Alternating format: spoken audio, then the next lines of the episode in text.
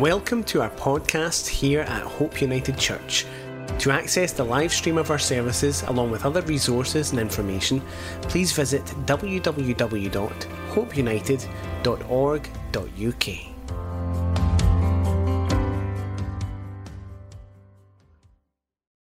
Well, tonight I want to do something a bit different as we sometimes do uh, in these things, and I want to be talking to you about, and I, I, I re- I've got that much stuff here. This I need I need a John MacArthur size pulpit. This is no big enough. His is massive, probably for all the stuff that comes up out the ground. No, it's amazing. Just and back down again. It's great. It's no prosperity. It's just excellent. Uh, I'm sure people will think it's prosperity, but it's not. But I want us to draw on uh, maybe a Puritan you've not heard before. A, a, Callum spoke of, and we're doing this in Faithful Men as we do. Uh, we've been doing it Sunday night, and I was talking to the guys, and they see the guy's name, didn't they? And we're in there, and we're like, who, who is he? And I know, and it's, it's, there's not even an introduction, presuming that he's all know him. So I say to the guys each time, you have to tease who the guy's going to be before you reveal who he is. You know, boom, Richard Cameron, he's a like, who? You know, and, and then they eventually get into it, but I'm loving that. And uh, tonight, as we doing these, these uh, meetings, and we're calling them prayer meetings, devotional meetings, uh, what we draw on a Puritan, predominantly a Puritan teaching, but not necessarily. We draw on Spurgeon, but he could be known as the last great Puritan, or the last of the Puritans, maybe Spurgeon would be known as. But uh, we draw on this. Tonight is going to be no different.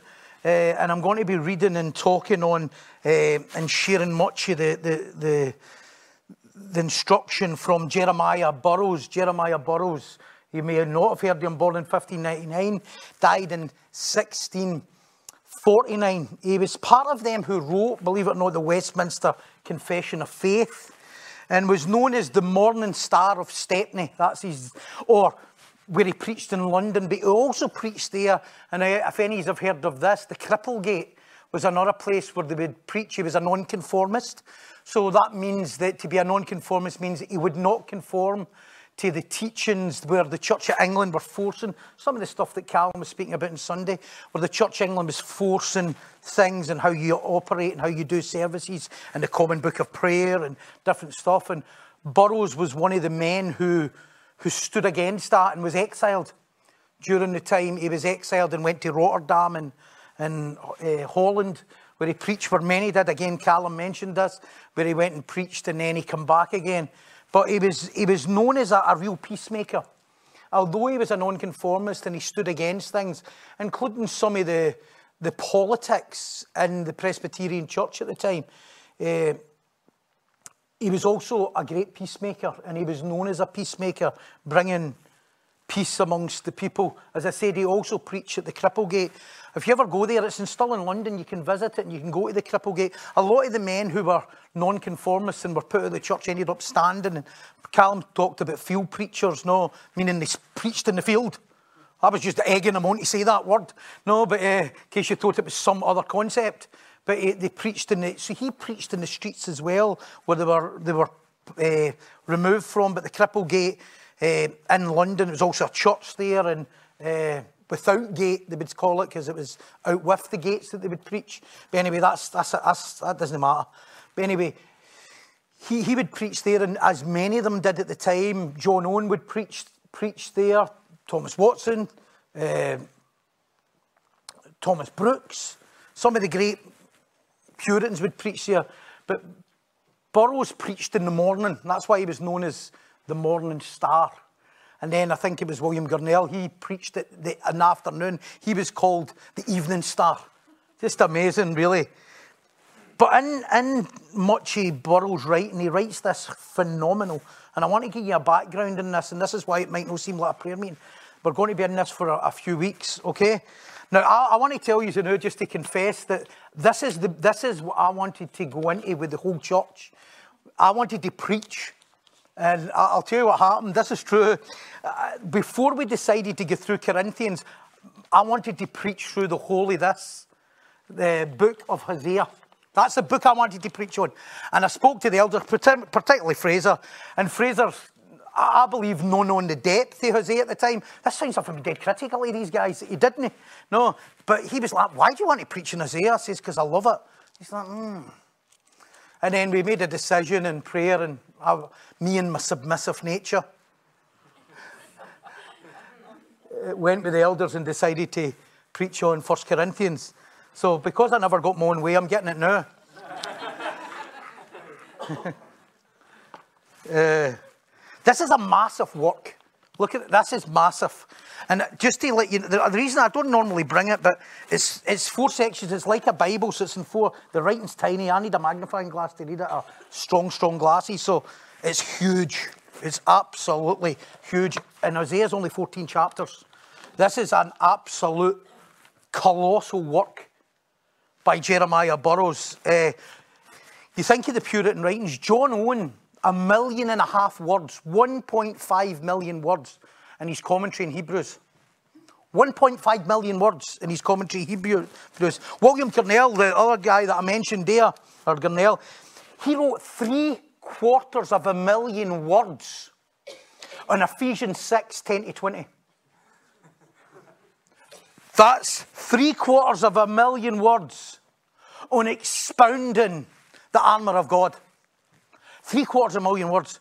Now, I, I don't know if any of you want to make this a, a labour and tell me how many words are in this, because I was searching like, in this it tells you this, how many words it was wrote, but it doesn't tell you how many words are in this. But I, I reckon there's over a million, over a million words wrote here in this alone. Uh, Burroughs' work is not just vast here, let me say. It's also very, very unique. And this is another reason why I love this. This is the, the, this book I've got is quite rare. Uh, this is quite rare. Excuse me, just do you want to get a drink of, do you want to get, would you like a drink of water? You got one? All right, no, that's okay. As long as you've got one, that's all right. You're not putting me off, it's just you, just for your sake. Uh, but so, so he's, it's not just a vast work. It's not just a vast work. It's, it's, it's very unique. And this is where I, I think you might get excited about. I, I, have, I've been studying just for this alone about 12, 14 hours alone just in this. it's just astounding.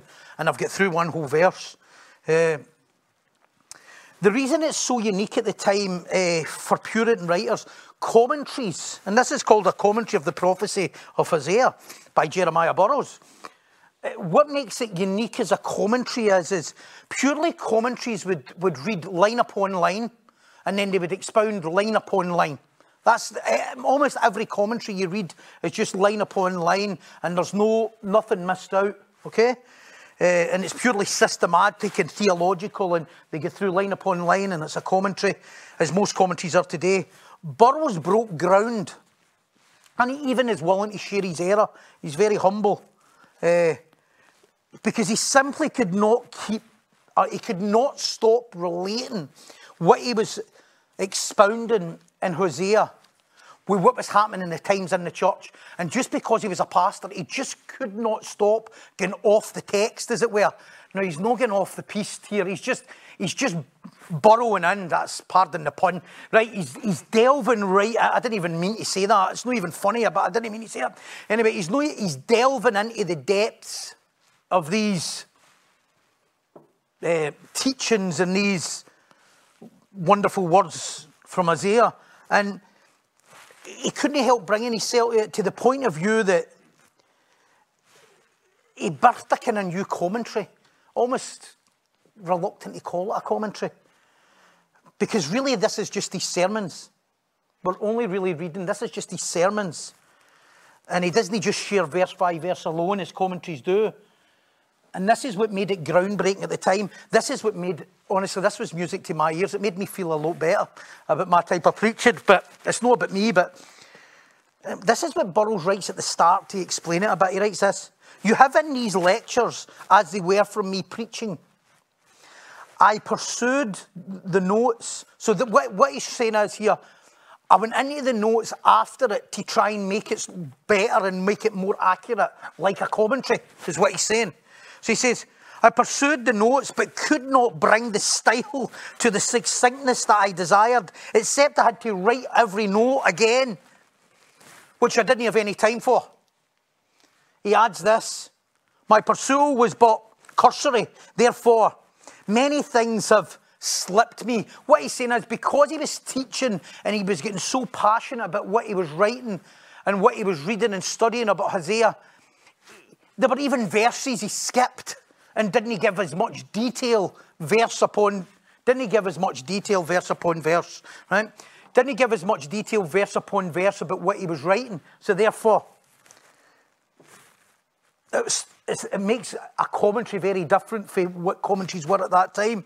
And then he says this You have in them as I preached them, without any considerable alterations. I had thought it would have been far briefer, but as I met with many things, almost in every lecture, so nearly concerning present times. This is 800 years before Christ. This, it caused me to go something beyond an expository way. He then humbly concludes and says, In the remaining part of the prophecy, the book, if God gives life to go through it, I shall keep myself more closely to the exposition. He concludes, What you have here then, and this is how he talks, and it? it's phenomenal. What you have here then, he's quite funny. He's one of the guys that's quite funny. Doesn't mean to be funny. So, what you have here then, and he's, he's, he's uh, you'll hear it as we get through it. Just take it as you find it. What good you meet with, receiving it. This will be the encouragement of thy friend, meaning in Christ, JB, Jeremiah Burroughs.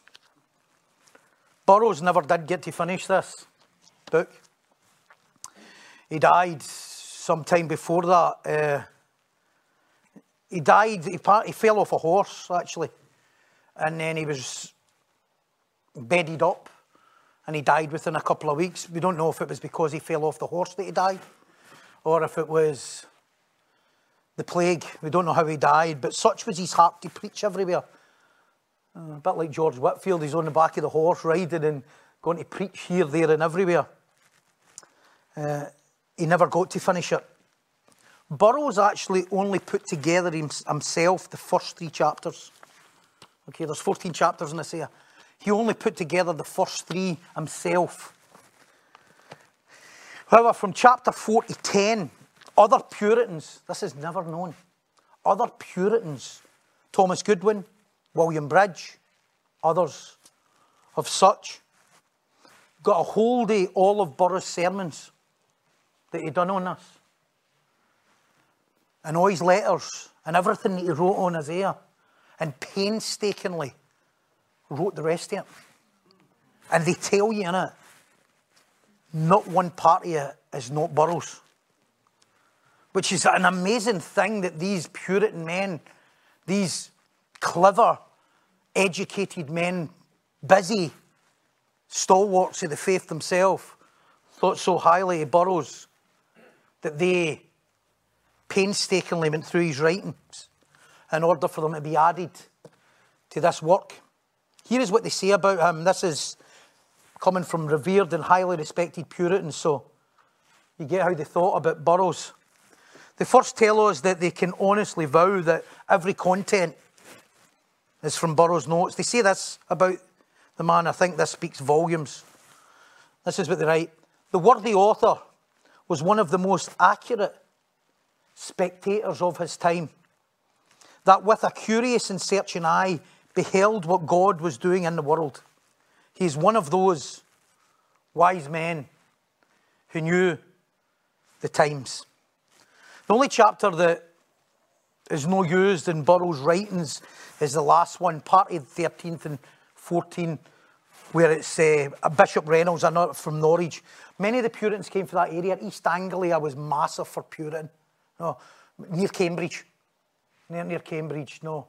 If you ever get to go to Cambridge, go visit it. Go to Emmanuel College. They've, they all went there. No, they all, John O, the, the, well, I don't know if one went. Many of them went there.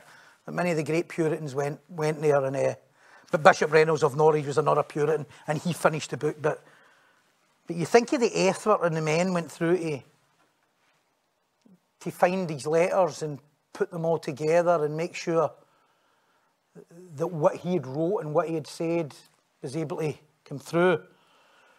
Uh, I'm sure, like me now, you want to delve in. Of course, we won't be going through it all, although I want to. I, I really do. Maybe this will be the next book we get through in a couple of years' time when we finish Corinthians. But I'd like to, over the next few meetings, uh, at least give us a taste from it. The hardest bit will be what you leave out. However, we're going to start with a prayer from one of our Puritan prayer books. Unfortunately, it's predominantly the one that you don't have because it's Piercing Heaven. And the reason I'm picking this is because this is the one where it tells us the names. So I've picked a Jeremiah Burroughs prayer. I couldn't have done that for the Valley of Vision because we don't know who wrote what. So this is from Jeremiah Burroughs, and it's I will wait for you to lead me, is the name of the prayer. It's in page 29 of this Piercing Heaven Prayers of the Puritans. It goes, Lord, I am hungry for righteousness, but I cannot find it.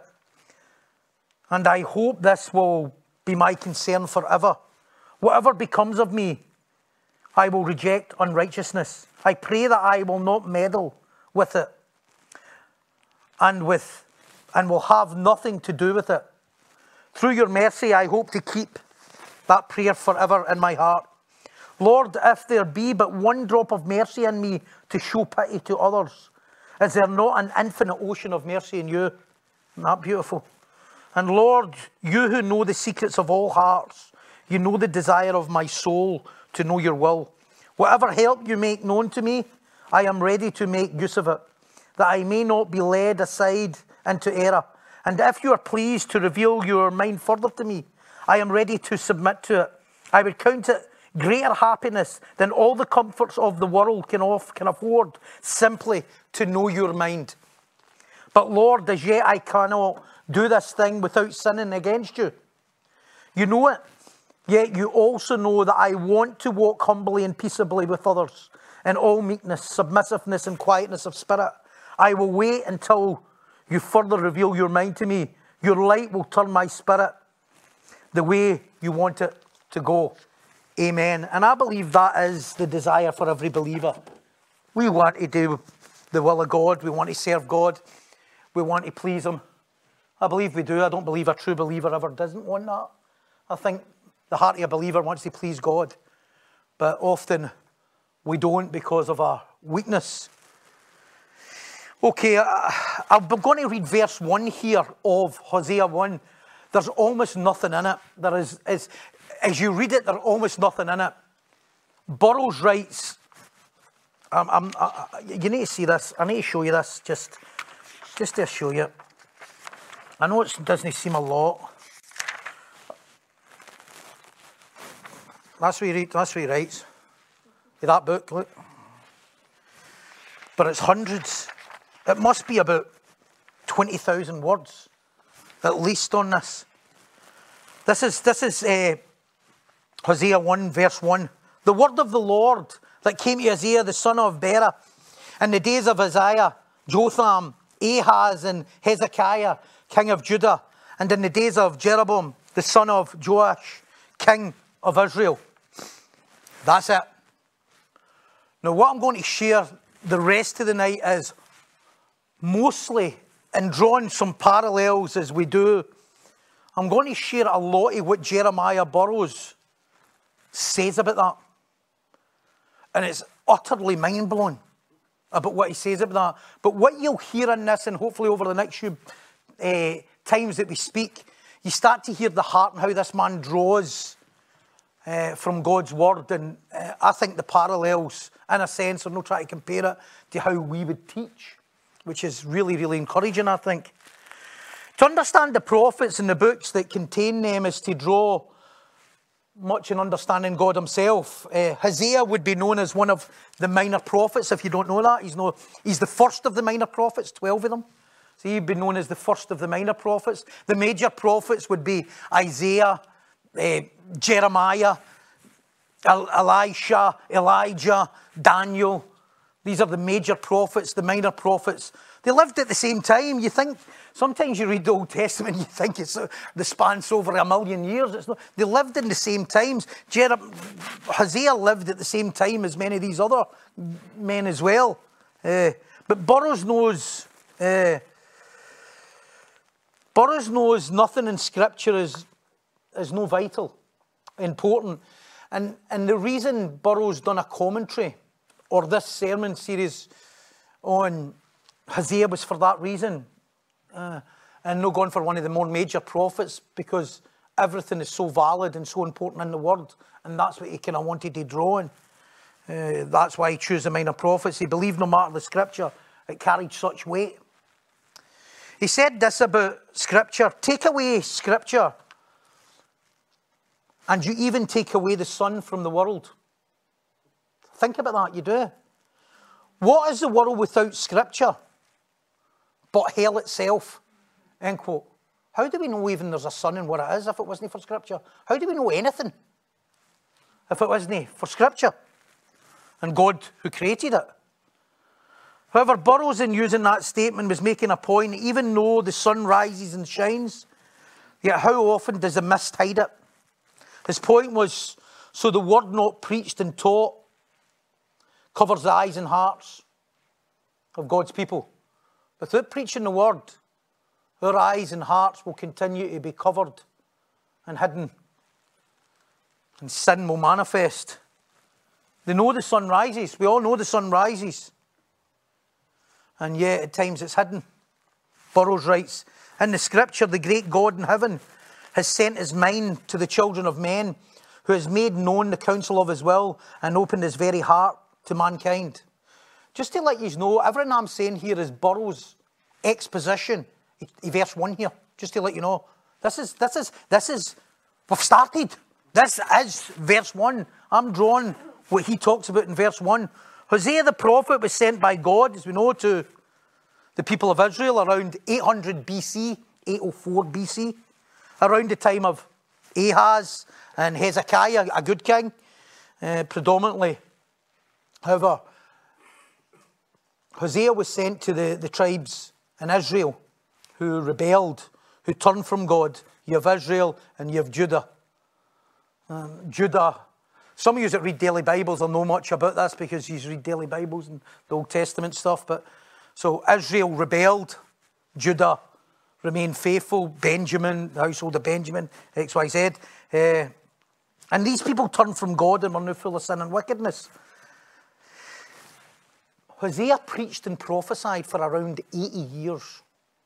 80 years, a long time. Again, Burroughs draws on this by reminding us Hosea has only 14 chapters, but it took 80 years to say it. It took him 80 years to say 14 chapters. Sometimes, and Burroughs alludes, alludes to this when he says, Let the ministers of God be faithful in their work. End quote. You know, when we're no given or don't have a whole lot to say, uh, we just need to keep saying what we've got.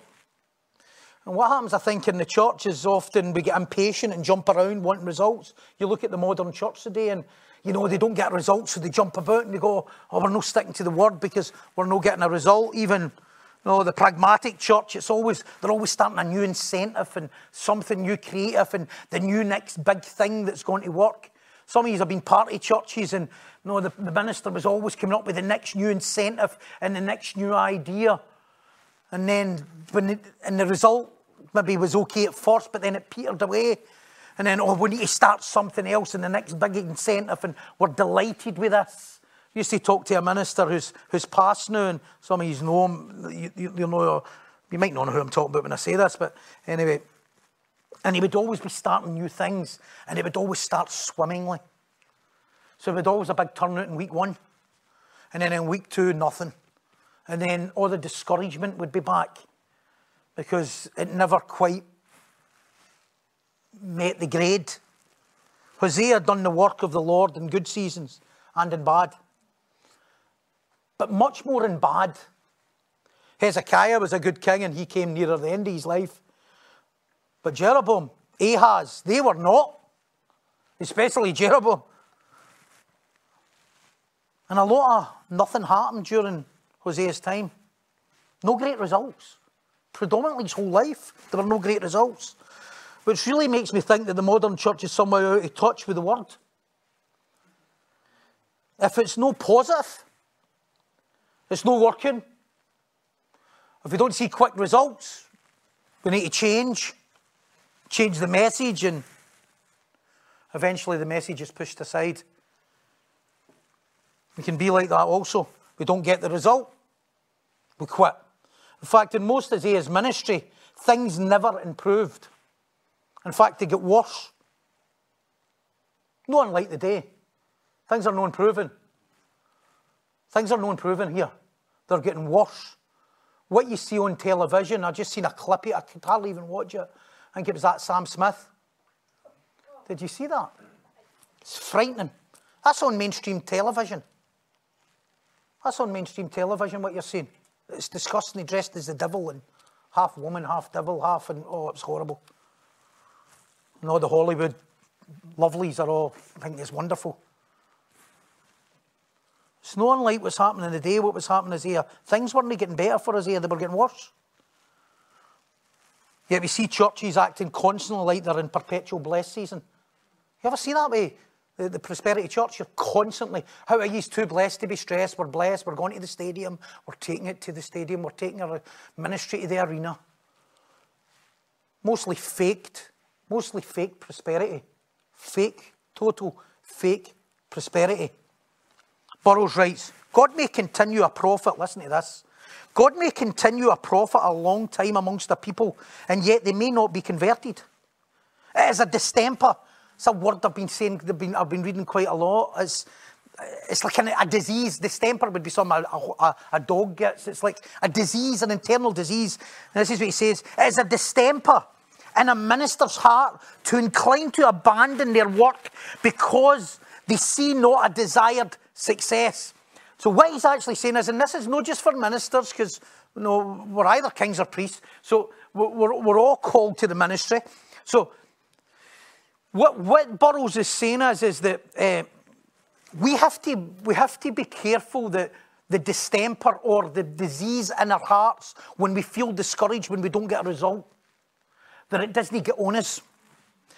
And what what you see with Hosea is, is that he never allowed what, the lack of result to discourage him, or it never made him change his message, which is happening in the church today. Oh, we're not seeing a result. Look at the Church of Scotland. We're not seeing a result. Numbers are declining. We'll need to just adapt, and then what we'll do is we'll embrace the world. Still declining. Actually, worse than sticking to the word. And we have to then, as we if we're evangelizing, helping people, teaching people, whatever it is we're doing in our workplace, we have to be careful that the lack of success doesn't get to us or the lack of results doesn't get to us. One of the things that we as believers need to be very wary of then is that distemper. That, that heart where you feel discouraged because you've not seen people coming to Christ or you've not seen the results that you hoped for, you've not seen your family turn. Uh, lack of progress, lack of breakthrough in yourself and others. It can truly start to negatively infect your heart, is what Burroughs is saying, to the point we inject other things into it to take it away. Or we choose to quit, or change the feeling, or try and change the result. This is, this is a, a, a huge battle in the hearts of many a minister. They won't talk much about it, but it is. They don't talk much about it, ministers. Ministers don't like to talk about it because they want to stay positive all the time. I love when I sit with a brother. Uh, it's happened more so in Reformed Church, I have to be honest. I know I can give a go at them, but it happens definitely more so in Reformed Church. When you just hear somebody pouring out their heart. Uh, is it Campbell? What's his name? David Campbell. I remember sitting with David, we sat with David Campbell and he shared these heartways with his, just his discouragement. It was, it was so heartwarming. And he shared his distemper. And I think you feel you get closer to the man and you get closer to a man's heart when he's willing to share some of his feelings. And I don't mean pity party. There's way too much fixing one of the reasons that we don't share our frustrations in church, I think, and people don't share their frustrations, if you want to call it frustrations, is I think one of the reasons we don't share it often is, is predominantly because uh, people come in and fix you. You, you. share a struggle, and the next thing you're just going to get the fixers fixing you too much. You know, and they, you know, like Job's friends. Job can't share his struggle because they want to fix him. And uh, it stops you being vulnerable. And as I say, I don't mean pity party. For me, I've had to learn this uh, to totally trust in God with the results. I really struggled with this, brothers and sisters, for many years. I would say it's only in the past three, four years where I've really, I, have started to get really free for this. So it's took that long for me. Uh, where I get, where uh, I don't get overexcited with success. I, I, don't, and this, this really is music to my ears, this stuff. Because sometimes people come and say, oh, you must be dead encouraged with that new person or that new person. And I'm like, no near as encouraged as you.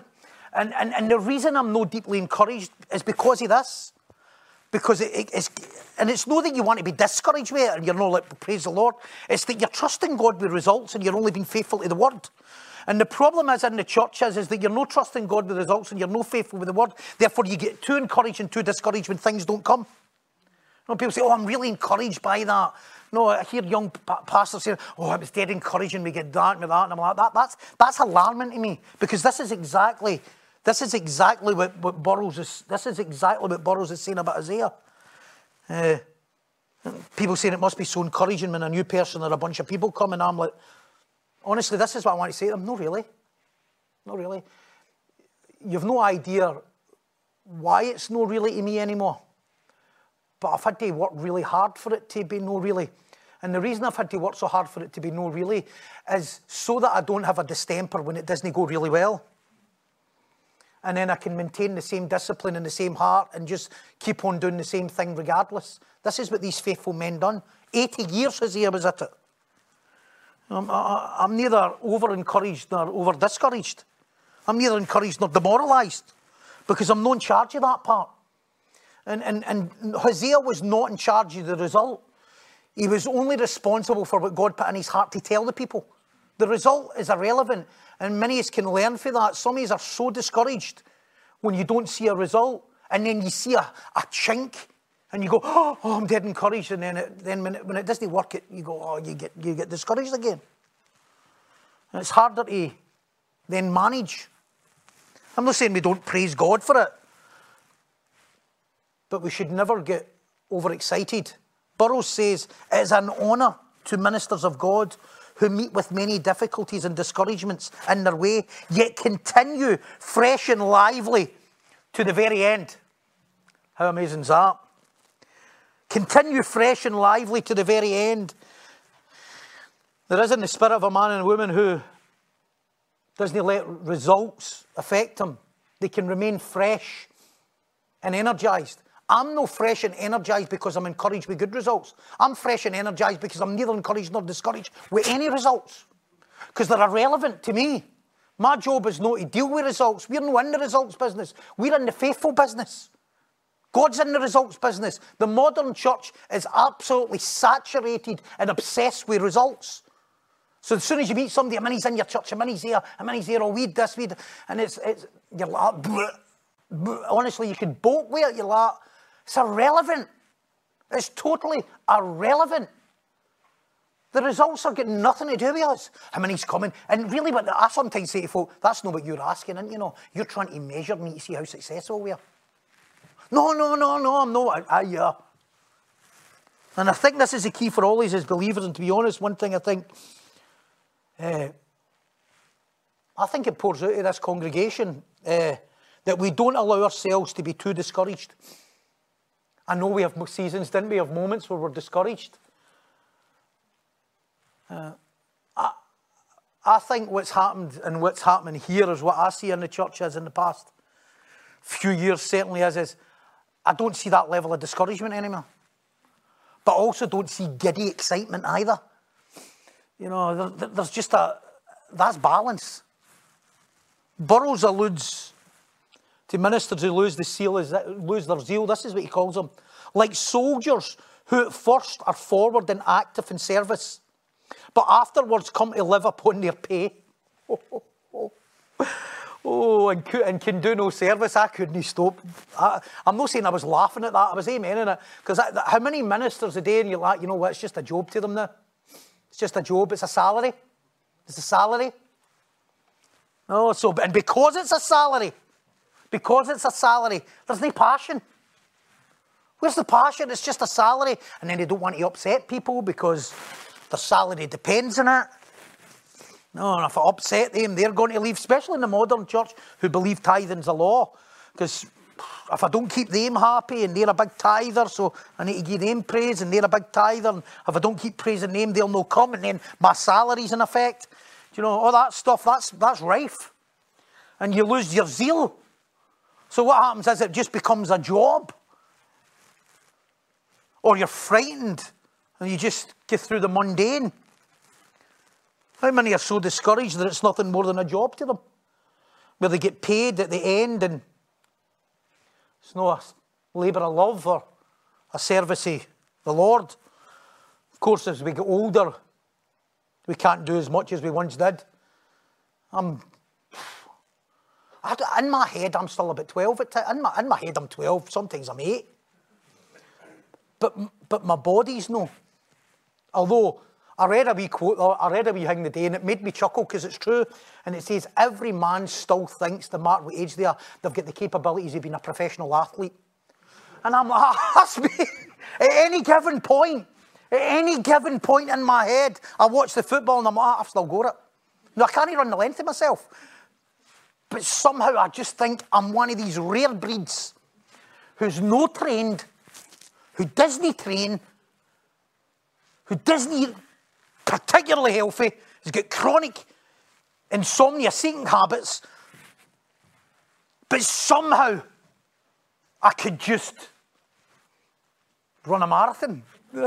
It's just a guy. Is that a, is that a guy's thing? Women don't think like that. Guys still gay. I'm telling you, Fraser doesn't know anything about any sport ever in his life. He doesn't know anything about any sport, nothing. But he's went to the football in the youth four times and he actually thinks he's a bit of a player. It's just that mindset. It's, it's crazy. Nick's the same. Nick's what I call it football a pest. you know, because he's, he's no very good, but he keeps on niggling at you. He's a pest. But he, and he said he's a professional athlete. Of course, when we go older, we can't do as much as we once did. However, Burroughs, who knows Hosea, wasn't he always who he always young, considering his 80 year ministry, says, It is true nature and natural abilities may decay, decay, but spiritual freshness may appear when natural abilities are decayed. Why does spiritual freshness appear? The word keeps us fresh. John MacArthur's 83, and honestly, put years on us at times. Let me move on and say that during Hosea's time prior to this, Israel was in a long season of hardship and this is where I'm going to bring this in. It was in a long season of hardship, but now they're in a long season of prosperity. Isn't it interesting that God sends his prophet to people when they were in prosperity and not just in hardship? Isn't that interesting? Well, let's get into this. It's in this non battling time, and Burroughs really picks up on this. Remember, he's, he's relating it to times in the church and we'd probably relate it. I could relate it to times a day as we bring it in. And in the church, predominantly, for years, has not been in a battle. They've not been in a battle. That's why they were sleeping when one came. That's why when one came, they weren't ready to fight. Because they've been sleeping, the church has been sleeping for years. The Church of Scotland, that should be a giant, was sleeping for years. And see, when the battle came, they weren't, they weren't battle hardened for it. That's what happened. So it's in the non battle time, in the time of relative peace, that they started to go awry with Jeroboam being the king who led them to that sin. Because of the affliction, listen to that, this is amazing with the season we're in. So you're getting a taste of why Hosea is writing what he's writing and why God's instructed him to write what he's writing as we walk through this. Uh, because of the affliction, Israel, the people were left without a helper for years during affliction. They're left without a helper. And see, when you're left without a helper, you'll accept MD. I remember when America, when it was during the election, and this is neither whether I'm anti Trump or no, because I'm no. Uh, I think the man's a liability. No. But what, but what people said was, is more, the majority of people in America voted anything but Trump. That was their vote. They weren't even voting for Biden, they were voting anything but Trump. And I remember saying, see, the minute I heard that, I thought, see, when you vote for anything but, you're going to get everything but. Yeah. If you vote for anything but, you're going to get everything but. And look what they've got now. And what was happening in Israel at this time is they were under, before this, they were under such an affliction for years, to oppression. And they were left without a helper. Burroughs says there was no one to protect them and keep them safe. Burroughs writes, then comes, wait here, this, this is how he says it, I'm reading it word for. Then comes this Jeroboam. I love that he uses the word this, because it's, it's, it's dead condescending. Then this character comes along. That's what he's saying. He doesn't say, then comes along Jeroboam. Then comes along this Jeroboam. Mr. Answer to your problem.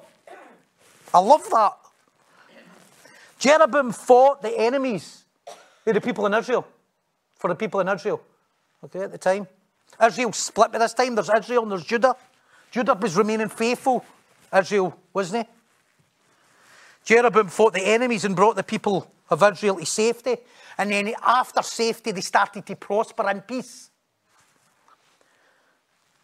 But just because somebody brung you, he brung them from this pain to peace, if you like. Didn't mean to say the guy had a heart after God. He had no heart for God. He was in it for himself. And what happened was is this peace and this prosperity started to happen in their life. It led to sin and rebellion. And I've said this don't presume them at free you love you, or them that warn you don't. I think we often get it the wrong way. We think them that love us and accept us are pros, and them that warn us and challenge us are against us. Many church leaders whom we challenge, we challenge the day, must think, why are you challenging me? We're prospering. We're prospering. Our church is prospering. Don't know what you're challenging me for. Our church is doing better than yours. That's what they think. Our church is doing better than yours. When was the last time you had 700 people getting baptized in one day? When was the last time you had 60 people at an altar call? When was the last time you had that? Look at the finances. Look at the buildings we've got. Look at the property we've got. They're prospering, they're prospering, they're prospering. Who are you to say who are you to say that this isn't good? Look at the people. When I met them and they were in an awful state. And look at them now. They're glammed up, they're doing amazing, they're prospering. How can you say that's no good and that's no God? This is what Burroughs says about Jeroboam. Jeroboam might think, why does he come to correct me? and tell me my sin and wickedness and to threaten judgment? Have not I continued these 40 years, 41 years, Jeroboam was king? Have I not continued these 40 years as king and prospered? Burroughs adds. Are people in flourishing condition when they prosper most? Are people in a flourishing condition when they prosper most and overcome their enemies and have all according to their heart's desire? Even that may be a time for God to appear in wrath against them. Why does God appear and send Hosea to warn them in a time of prosperity? People might say to us, and listen, I'm not com- trying to totally compare here, but people might say to us, why are you warning the prosperity church? We're doing really well. We're doing really well. Why are you warning us now when we're doing so well? It's, it's the type of well they're doing. It's the problem. Burroughs adds that God does not always, this is amazing, God does not always act us, but sometimes He is pleased as here to stay till sinners are at the height of their prosperity and then comes upon them. End quote. Let me just say something here. See, when we're pursuing our flesh and our own thing, you ever been pursuing your flesh and your own thing, hoping to get your own way? And it's as if God just lets you run with it for a while, and then you hit a brick wall, and you're going, You've been pursuing that for ages. And you're just going, I just let it run. God's like, ah, I'm just going to let you run your course with your own selfish desires and ambition and your scheming and your planning to get the love that you need and the wants that you need. And we'll just let it run. Some people even come and say, What did you not tell me sooner for? Oh, we're just letting you run with it. And then God strikes it like that, and you go, and you don't go for, oh, thanks for letting me know. You just collapse. because the bubble's burst. And here, God allows the people of Israel just to keep fake prospering, keep fake prospering. Ah, keep going. What did you not tell me sooner for? Oh, for? For a very good. Sometimes he does tell you sooner, but sometimes he just lets you run the course. You ever thought, ah, I wish God told me that sooner? See, if he told you sooner, would you have listened? Probably no. Would you have got the same effect to the mistake? Probably no. Totally profound. Sometimes we get away with schemes and plans and our worldly pursuits. And God allows it until we think we're going to be totally satisfied or get away with the sin or find so called freedom in the pursuit, only for it to come crashing down all at once. it is in that that we often see the fullness of rebellion. It's sometimes not until that that you see the fullness of your rebellion. Sometimes you stop people on their way and you go, they're not going to get to see their full. So God, I'll just I'll let them carry on until they're at their wits' end. And Hosea, as you get through the chapters and chapter two and three unfolds, you hear this about Hosea as he marries his harlotry wife, his harlot wife. And it says that she decked herself out. You hear me saying this scripture a lot. She decked herself out with fine garments and jewellery, but me, she forgot. God just lets her deck it. He doesn't say to her the minute she put, puts on earrings, stop. I can see the neediness in you. I can see the selfishness. I see your pursuits. I see what you're doing. Just leaves her. Until she's at a place of total hopelessness and until everything, until she gets to the stage of going, I'm totally satisfied without God. And at the moment she feels totally satisfied without God, that's when he pulls the wool away from you. Poof, pulls the rug away and you go, You're left with nothing. I think again, Burroughs makes a wonderful point when he says Hosea wasn't fooled by the outward prosperity. Here you are. Here's, here's Hosea going to these people, and they're doing perfect. They're doing amazing. They're, let's face it, they're doing a lot better than him. They're doing a lot better than him. They're prospering much better than him. And here he goes to them, and he's no fooled by their outward prosperity one bit. I do not believe faithful people who follow God's instruction are as near impressed or fooled by people's outward prosperity as the world is. The, long, the more mature you are in Christ, the less impressed you are by things of the world. It's so unimpressive because you see the brokenness behind that stuff, don't you? The more you mature you get, the less that stuff impresses you. Burroughs writes this. It's a sign of the special insight the soul has in the ways of God that can see misery under great prosperity. The prophet did not think Israel in a better condition because of their outward prosperity. He says this it's a sign that was a prophecy from God, in which Hosea was saying, end quote. How much can prosperity give us a false sense of well being? See, when you've got money off your head, you're just eccentric. See, when you've no money, you're just crazy. I've seen it over the years, and I'm like, see if you didn't have money, you'd be, you'd be classed as the most dysfunctional family in Britain. But see, because you've got money, you're just classed as different and all right. See, the believer, but the believer's like, ah, you're crazy either way, you're off your head. You're off your head either way. You're off your head with money and you're off your head without money. You're both absent with God. Burroughs says, great prosperity raised up and hardened the hearts with pride. Brothers and sisters, it's without doubt when we speak against this prosperity, it will be met with, I'm doing amazing. Who are you to judge me? Show me your life. We are growing. We go and challenge, we challenge as elders, leaders, we challenge as Prosperity Church. We go, who are you to challenge us? Have you seen our new building?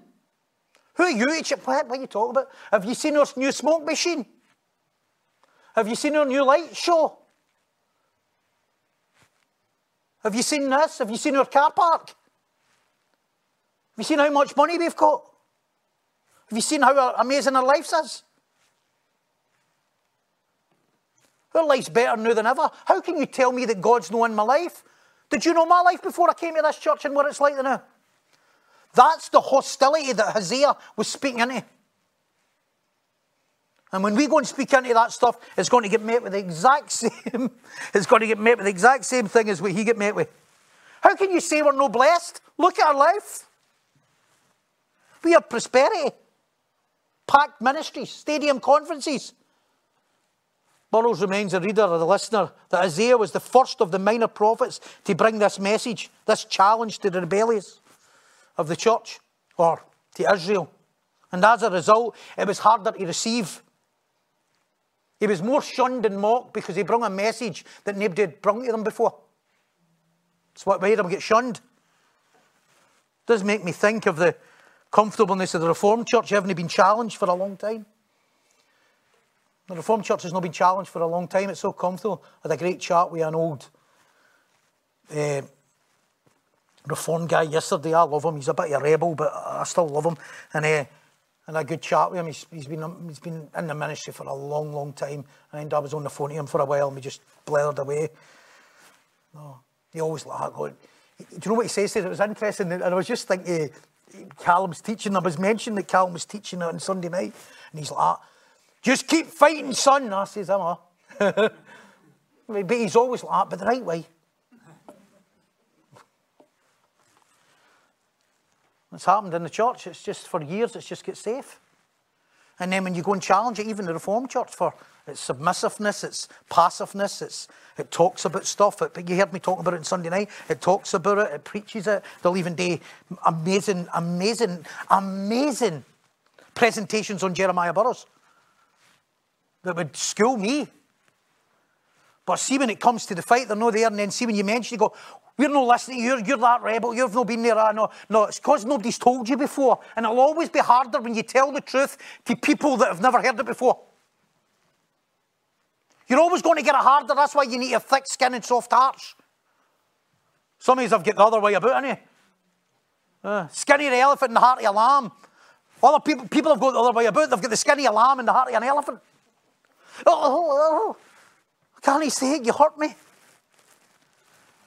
Imagine Jeremiah, imagine Hosea the first time he goes there and says, Listen, use God's judgment's coming upon you.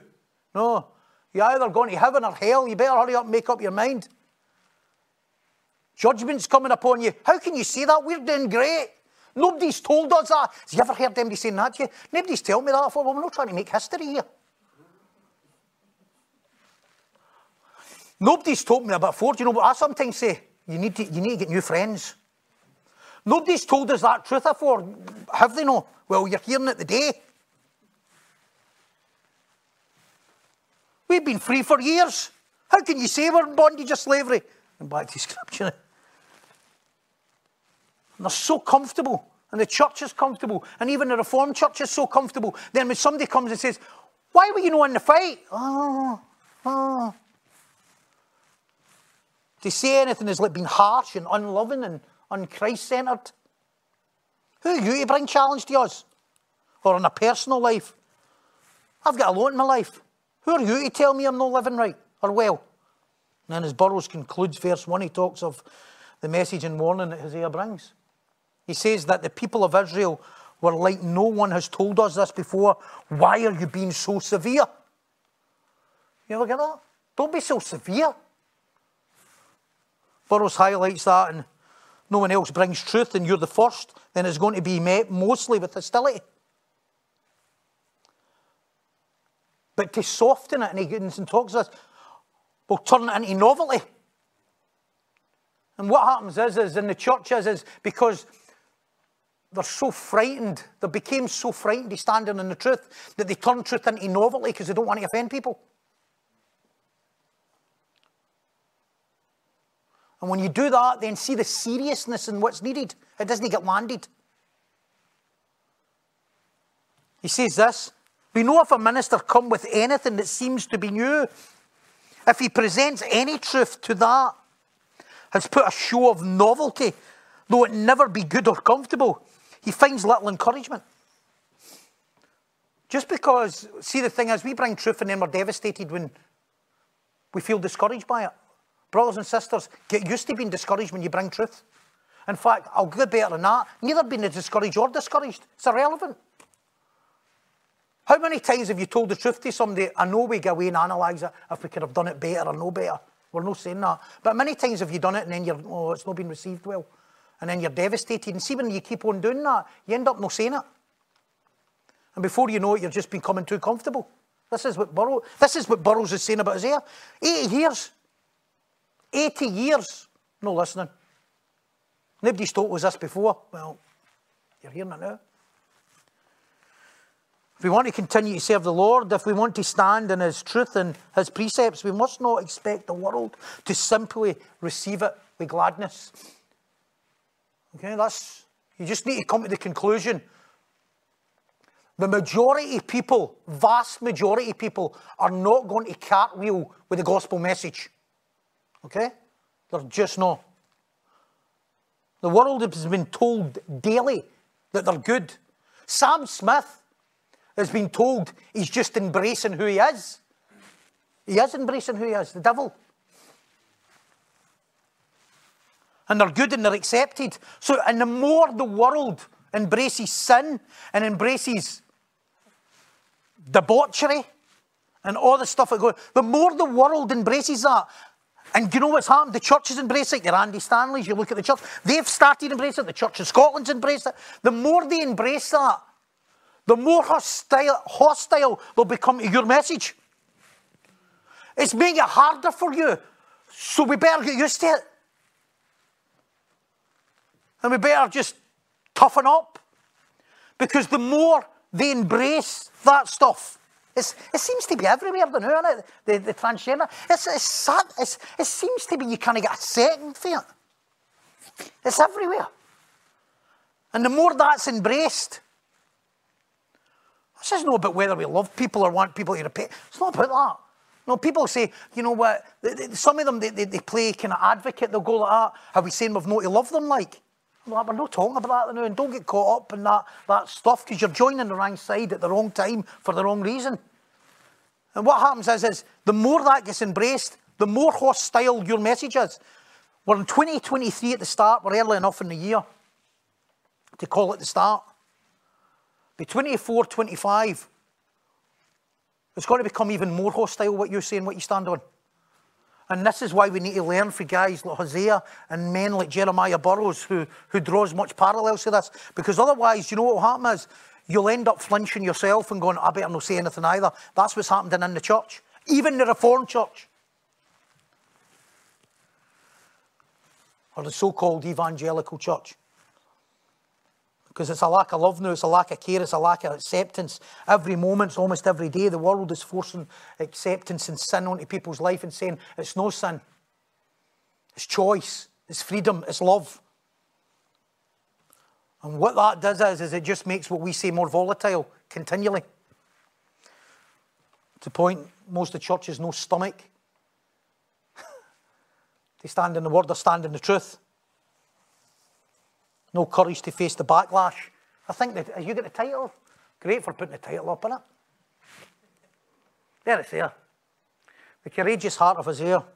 That's what we need. No bringing a. When Hosea brought the message to the people in Israel who were, in all intents and purposes, being accepted and prospering in every area, he didn't say, I better bring a more acceptable approach. He just says, This is what God's told me to say, and this is what I'm bringing, regardless. We, however, are no called to a life of comfort or acceptance, but one of obedience. Therefore, let us be secure in Christ. That when we do, we won't buckle under the onslaught or compromise, either in the world or in God's house when believers rebel. That's chapter 1, verse 1. Chapter 1, verse 1 Hosea. I hope you hear the, the spirit and the heart of Jeremiah Burroughs. I cannot wait. And I'm raging at him. No, I'm not. It's phenomenal. Over the next few weeks, we're going to open that up. That was chapter 1, verse 1. There's no way we're going to go chapter 1, verse 2. Just no. But I hope you hear and I love it because it's very encouraging to me. And I hope it's encouraging to you and what we share. Because you can get so bogged down with doctrines and the reformed theology that you're forgetting. You're not getting off piste. You're sharing into the hearts of the people at the time. And Burroughs even admits himself, you know, uh, This is probably no a systematic doctrinal masterclass here, but I'm sharing into the heart of people's lives. Uh, and when you look at that, and if you've never read, for some of you young in your faith, you've not read the minor prophets, there a wee taste. And it's phenomenal. Hosea is just another name for Saviour, really. It's just another name for Christ. It's just the same. Same as Joshua. It's just another name for Saviour. And that's what he did, and he brings that to the people. And it was such hostility, but for 80 years. Amazingly, but and I'll close with this. I love that Burroughs says this. And he says it often happens, not always, but it often happens, that God allows the prophets. I know they don't exist today, they don't have prophets now. We're built on the foundations of the prophets and apostles. We've had people coming here saying, I'm a prophet. And I'm like, no, you're not. No, you're not. I know you think you're, but you're not. We don't have prophets today. We're a non profit organisation.